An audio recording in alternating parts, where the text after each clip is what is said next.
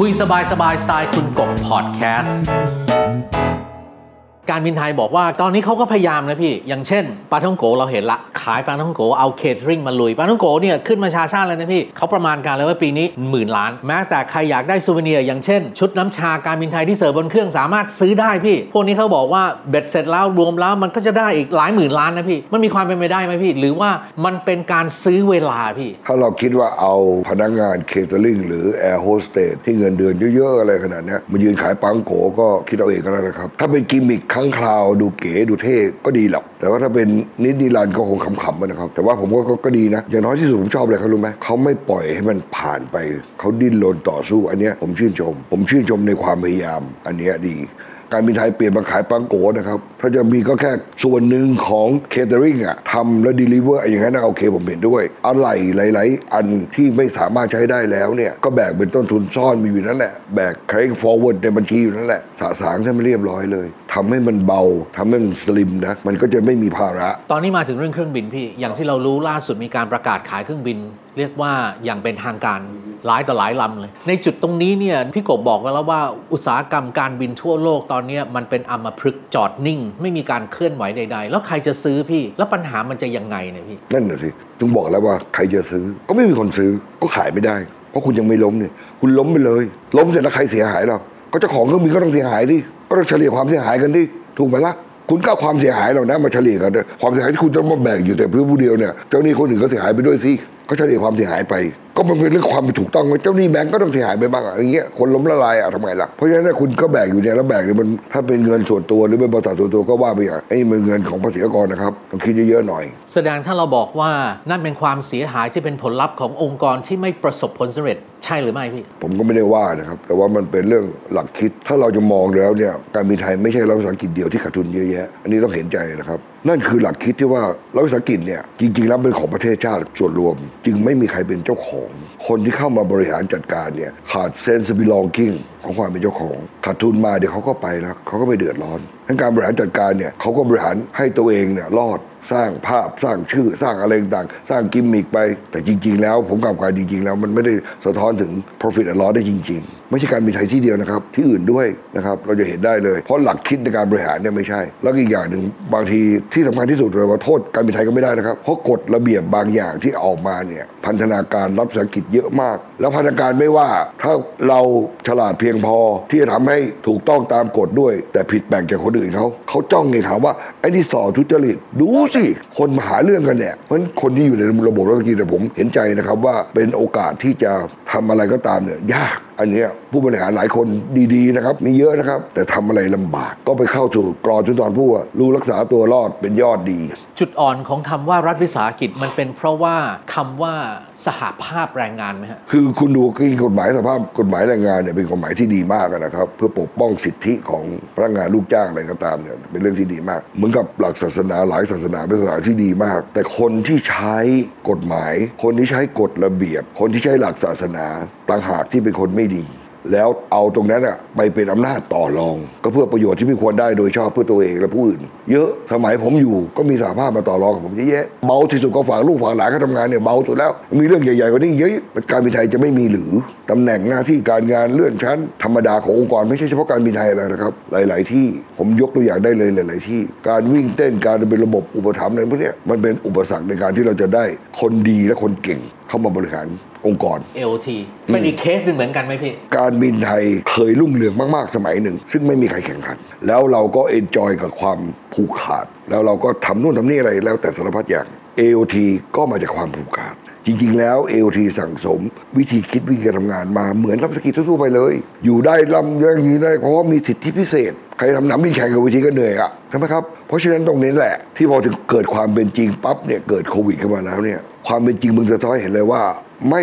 สามารถแข่งขันได้ กับต้นทุนที่มีอยู่ในปัจจุบัน ถ้า AOT คิดเมื่อ 14 ปีที่แล้วนี่นะ diversify แล้วก็เตรียมการพร้อมในการที่จะสร้างขีดความสามารถในการแข่งขันให้ได้มากกว่านี้นี่นะครับ ผมเชื่อว่าวันนี้อาจจะเสียหายน้อยลง แล้วข้างหน้าเนี่ยอาจจะดีขึ้น แต่อย่างไรก็ตามเนี่ยผมเชื่อนะครับว่าการบินจะกลับมา ยังไงก็กลับมา แต่ไม่แน่ใจว่ามันจะกลับมาในลักษณะที่เต็มเปี่ยมเหมือนเดิมหรือไม่ คุณดูนะครับ AOT เนี่ยสมัยก่อนเนี่ยดอนเมืองเนี่ย passenger เข้ามาในประเทศไทยเนี่ยโตขึ้นปีอย่างน้อย 10%ทุกปีติดติดต่อกันเลยทุกปีเลยแล้วอยู่ๆเนี่ยมันติดลบหายวับไปกับตาจะเกิดอะไรขึ้นอะในขณะที่เราสร้างคอสสร้างอะไรต่างมาเนี่ยต้นทุนมาเนี่ยบานเลย แล้วยังอีกสร้างระบบการทำงาน ซึ่งไม่มีประสิทธิภาพออกมาอีกเนี่ยมีต้นทุนแฝงเล่นในระบบที่ไม่มีสภาพเนี่ยอีกเท่าไหร่เราไม่ได้คิดถึงสิ่งเหล่านี้เลย ผมก็ไม่ได้ว่าผู้บริหารหรืออะไรนะครับ แต่ว่าจริง ๆ แล้วมันเป็นระบบซึ่งเกิดมาจากกฎระเบียบต่างๆ ที่ออกล้อกับกฎระเบียบต่าง ๆ ที่มันมีอยู่ในสังคมเต็มไปหมดเลยเนี่ยผมคิดว่าอาจจะถึงเวลาในการที่จะสังให้นากฎระเบียบทั้งหลายนะครับพอสมควรทีเดียวที่เรา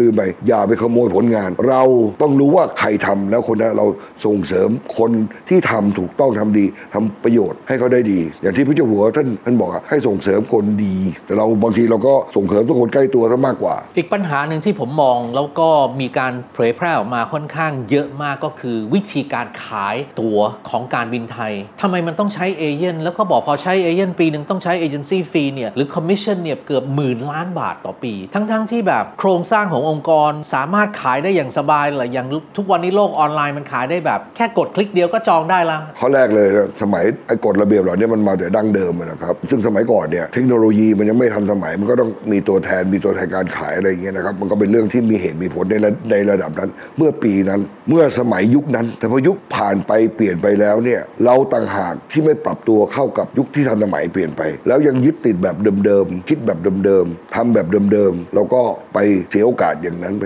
ความคิดใหม่ระบบใหม่ เทคโนโลยีใหม่เนี่ยมันสร้างให้เกิดประสิทธิภาพ มันสร้างให้เกิดความรวดเร็ว มันสร้างให้เกิดความโปร่งใส ไม่จำเป็นต้องมีคนกลาง ผมเราบอกเลยนะครับว่าบริษัทประกันภัยอย่างเงี้ยตัวอย่าง อีกหน่อยเนี่ยเขาจองผ่านแอปมือถือหมดอะ เซลล์ก็ไม่มีความหมาย เอเย่นก็ไม่มีความหมาย นี่แหละครับคือมันเป็นเรื่องเนี้ยคือเป็นเรื่องที่หนึ่งเนี่ยมันควรจะปรับตัวได้นานแล้ว แต่เราก็ไม่ปรับสักทีสองเนี่ยตรงไปตรงมาทุกขั้นตอนมันมีต้นทุนของมัน แล้วต้นทุนเหล่านั้นอะมันมีต้นทุนแฝงเล้นผมไม่ได้ว่าใครโกงนะครับแต่มันมีต้นทุนแฝงเล้นที่สามารถพิสูจน์ได้เลยว่าควรประหยัดได้ เพราะฉะนั้นเนี่ยตรงเนี้ยมันเป็นเรื่องที่เราไม่สามารถปรับตัวได้ทันเวลา แล้วเราปล่อยให้เกิดให้เกิดขึ้นมาอย่างยาวนาน แล้วก็เสียหายไปอยู่ตลอดเวลาพี่กบยังยืนยันเหมือนเดิมนะฮะต้องปิด ผม ไม่ใช่มีสิทธิ์ยืนยันไม่ยืนยันเลยนะเพราะมันผมก็ไม่มีหุ้นกับเขานะ แต่ผมเห็นว่าเพื่อประโยชน์โดยตรงในหลักคิดวิธีคิดแล้วเนี่ยควรปิดเพื่อประหยัดทั้งหมดทั้งองค์กรทั้งประเทศ ทั้งผู้ถือหุ้นเลยแล้วหาวิธีแก้ช่วยผู้ถือหุ้น ช่วยหุ้นกู้สำคัญเลยนะครับคราวที่แล้วผมเคยพูดเรื่องการแก้ปัญหาหุ้นกู้เลยซ้ำไปแล้วก็ช่วยพนักงานที่ดีๆ ยังมีพนักงานที่ดีๆยังสามารถทำอะไรได้อีกเยอะนะครับเพราะจริงๆถ่ายถอนหุ้นกู้เนี่ยข้อมูลนี่ชัดมากพี่ เจ็ดหมื่นล้านเจ็ดหมื่นล้าน คุณรู้ไหมหุ้นกู้เหล่านั้นเนี่ยเจ็ดหมื่นล้านเนี่ยมันจะรับลากระบบธนาคารเดือดร้อนไปด้วยนะเนี่ยทั้งพูลเลยฮะเพราะมันมีผลกระทบแน่เพราะเราเชื่อมโยงกันหมดนี่เพราะมันจะรวมถึงอย่างเช่น ผมไปซื้อหุ้นกู้ของการบินไทยด้วย เงินผมแบบมูลค่าไอ้หุ้นผมเนี่ยตรงนั้นมันอาจจะหายสาบสูญไปไม่เหลือ แสดงมันสะเทือนทั้งระบบเลยพี่แต่เธอทั้งระบบ ที่พูดเนี่ยผมไม่มีเจตนาร้ายกับอะไรนะครับ ผมอยากรักษาส่วนรวมไว้จริง ๆ แล้วไทยเตอร์เนี่ยหรือการบินไทยเนี่ยมีสิ่งที่มีคุณค่าอยู่ข้างในเนี่ยเยอะมาก อย่างที่ผมบอกมี sentimental value เนี่ยสูงมากในการบินไทย ผมเองผมก็ชื่นชมนะผมไม่อยากให้ปิดการบินไทย ผมไม่อยากให้ไม่มีการบินไทย ผมอยากให้มีการบินไทย แต่ว่าเราต้องยอมรับสภาพความเป็นจริง แล้วเราก็แปลงสภาพเสียปิดแล้วเปิดใหม่ เป็นการบินไทยอีกเวอร์ชันหนึ่งก็ยังได้เลยและที่สำคัญเนี่ยคือว่าเราทำยังไงให้พ้นจากพันธนาการเดิมๆซึ่งความเป็นรัฐาเนี่ยทำให้การบินไทยมีโอกาสเสียหายและขาดทุนได้เยอะมาก วันนี้ที่พูดไปเนี่ยนะครับ ไม่ได้หมายความถึงว่าเราจะต้องโจมตีว่าความบกพร่องความเสียหายอะไรที่เกิดขึ้นมา เพียงแต่ยกตัวอย่างขึ้นมาเห็นว่าองค์กรที่เป็นรัฐวิสาหกิจซึ่งหมายความรื่องถึงเอกชนด้วยนะครับ ถ้ามีแนวความคิดหรือวิธีการปฏิบัติ หรือว่าหลักคิดเนี่ยยังคงติดยึดยึดมั่นอยู่อย่างนี้ครับผมเชื่อว่าความเสียหายหรือความหายนะมาเยือนแน่นอน ผมไม่เจตนาจะว่าพวกอะไรนะครับไม่ว่าไทเตอร์หรือว่าการเอโอทีหรือว่าอะไรนะแต่ว่าให้เห็นเลยว่าสิ่งเหล่านี้มันน่าจะได้มีการปรับปรุงแก้ไข คนที่เป็นเบอร์หนึ่งหรือคนที่อยู่สูงเนี่ย ควรจะมองแล้วลงมาให้เห็นทะลุในสิ่งเหล่านี้ อย่ามองแต่ก้มหน้าก้มตาดูแต่งานประจำซะจนไม่เคยเงยหน้าขึ้นไปดูเลยว่าอะไรมันจะเกิดขึ้นอยู่ในข้างในเป็นเรื่องระบบ พวกเราถ้ารู้จักรัก ให้อภัย แล้วก็แก้ไขปัญหา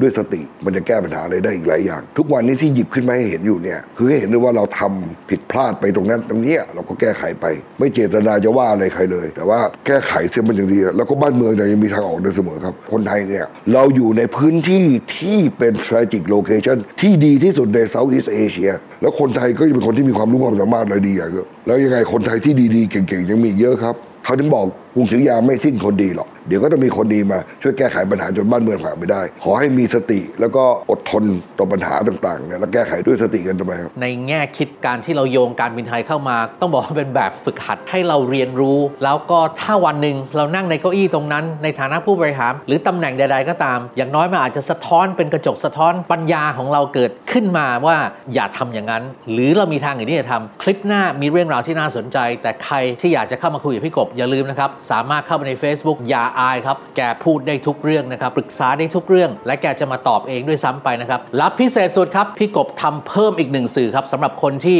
ใส่หูฟังโดยผ่านพอดแคสต์ขั้นล่างนี้ อย่าลืมกดไลค์กด subscribe กดกระดิ่งแจ้งเตือน และแชร์ให้เพื่อนๆ เยอะๆนะครับ จะได้เป็นกำลังใจให้พี่กบและทีมงานนั้น ได้นำเสนอข้อคิดดีๆ โดยผ่านคุยสบายๆสไตล์คุณกบนะครับก่อนจากวันนี้นะครับพี่กบเช่นเคยครับ คุยกับพี่มีทางออก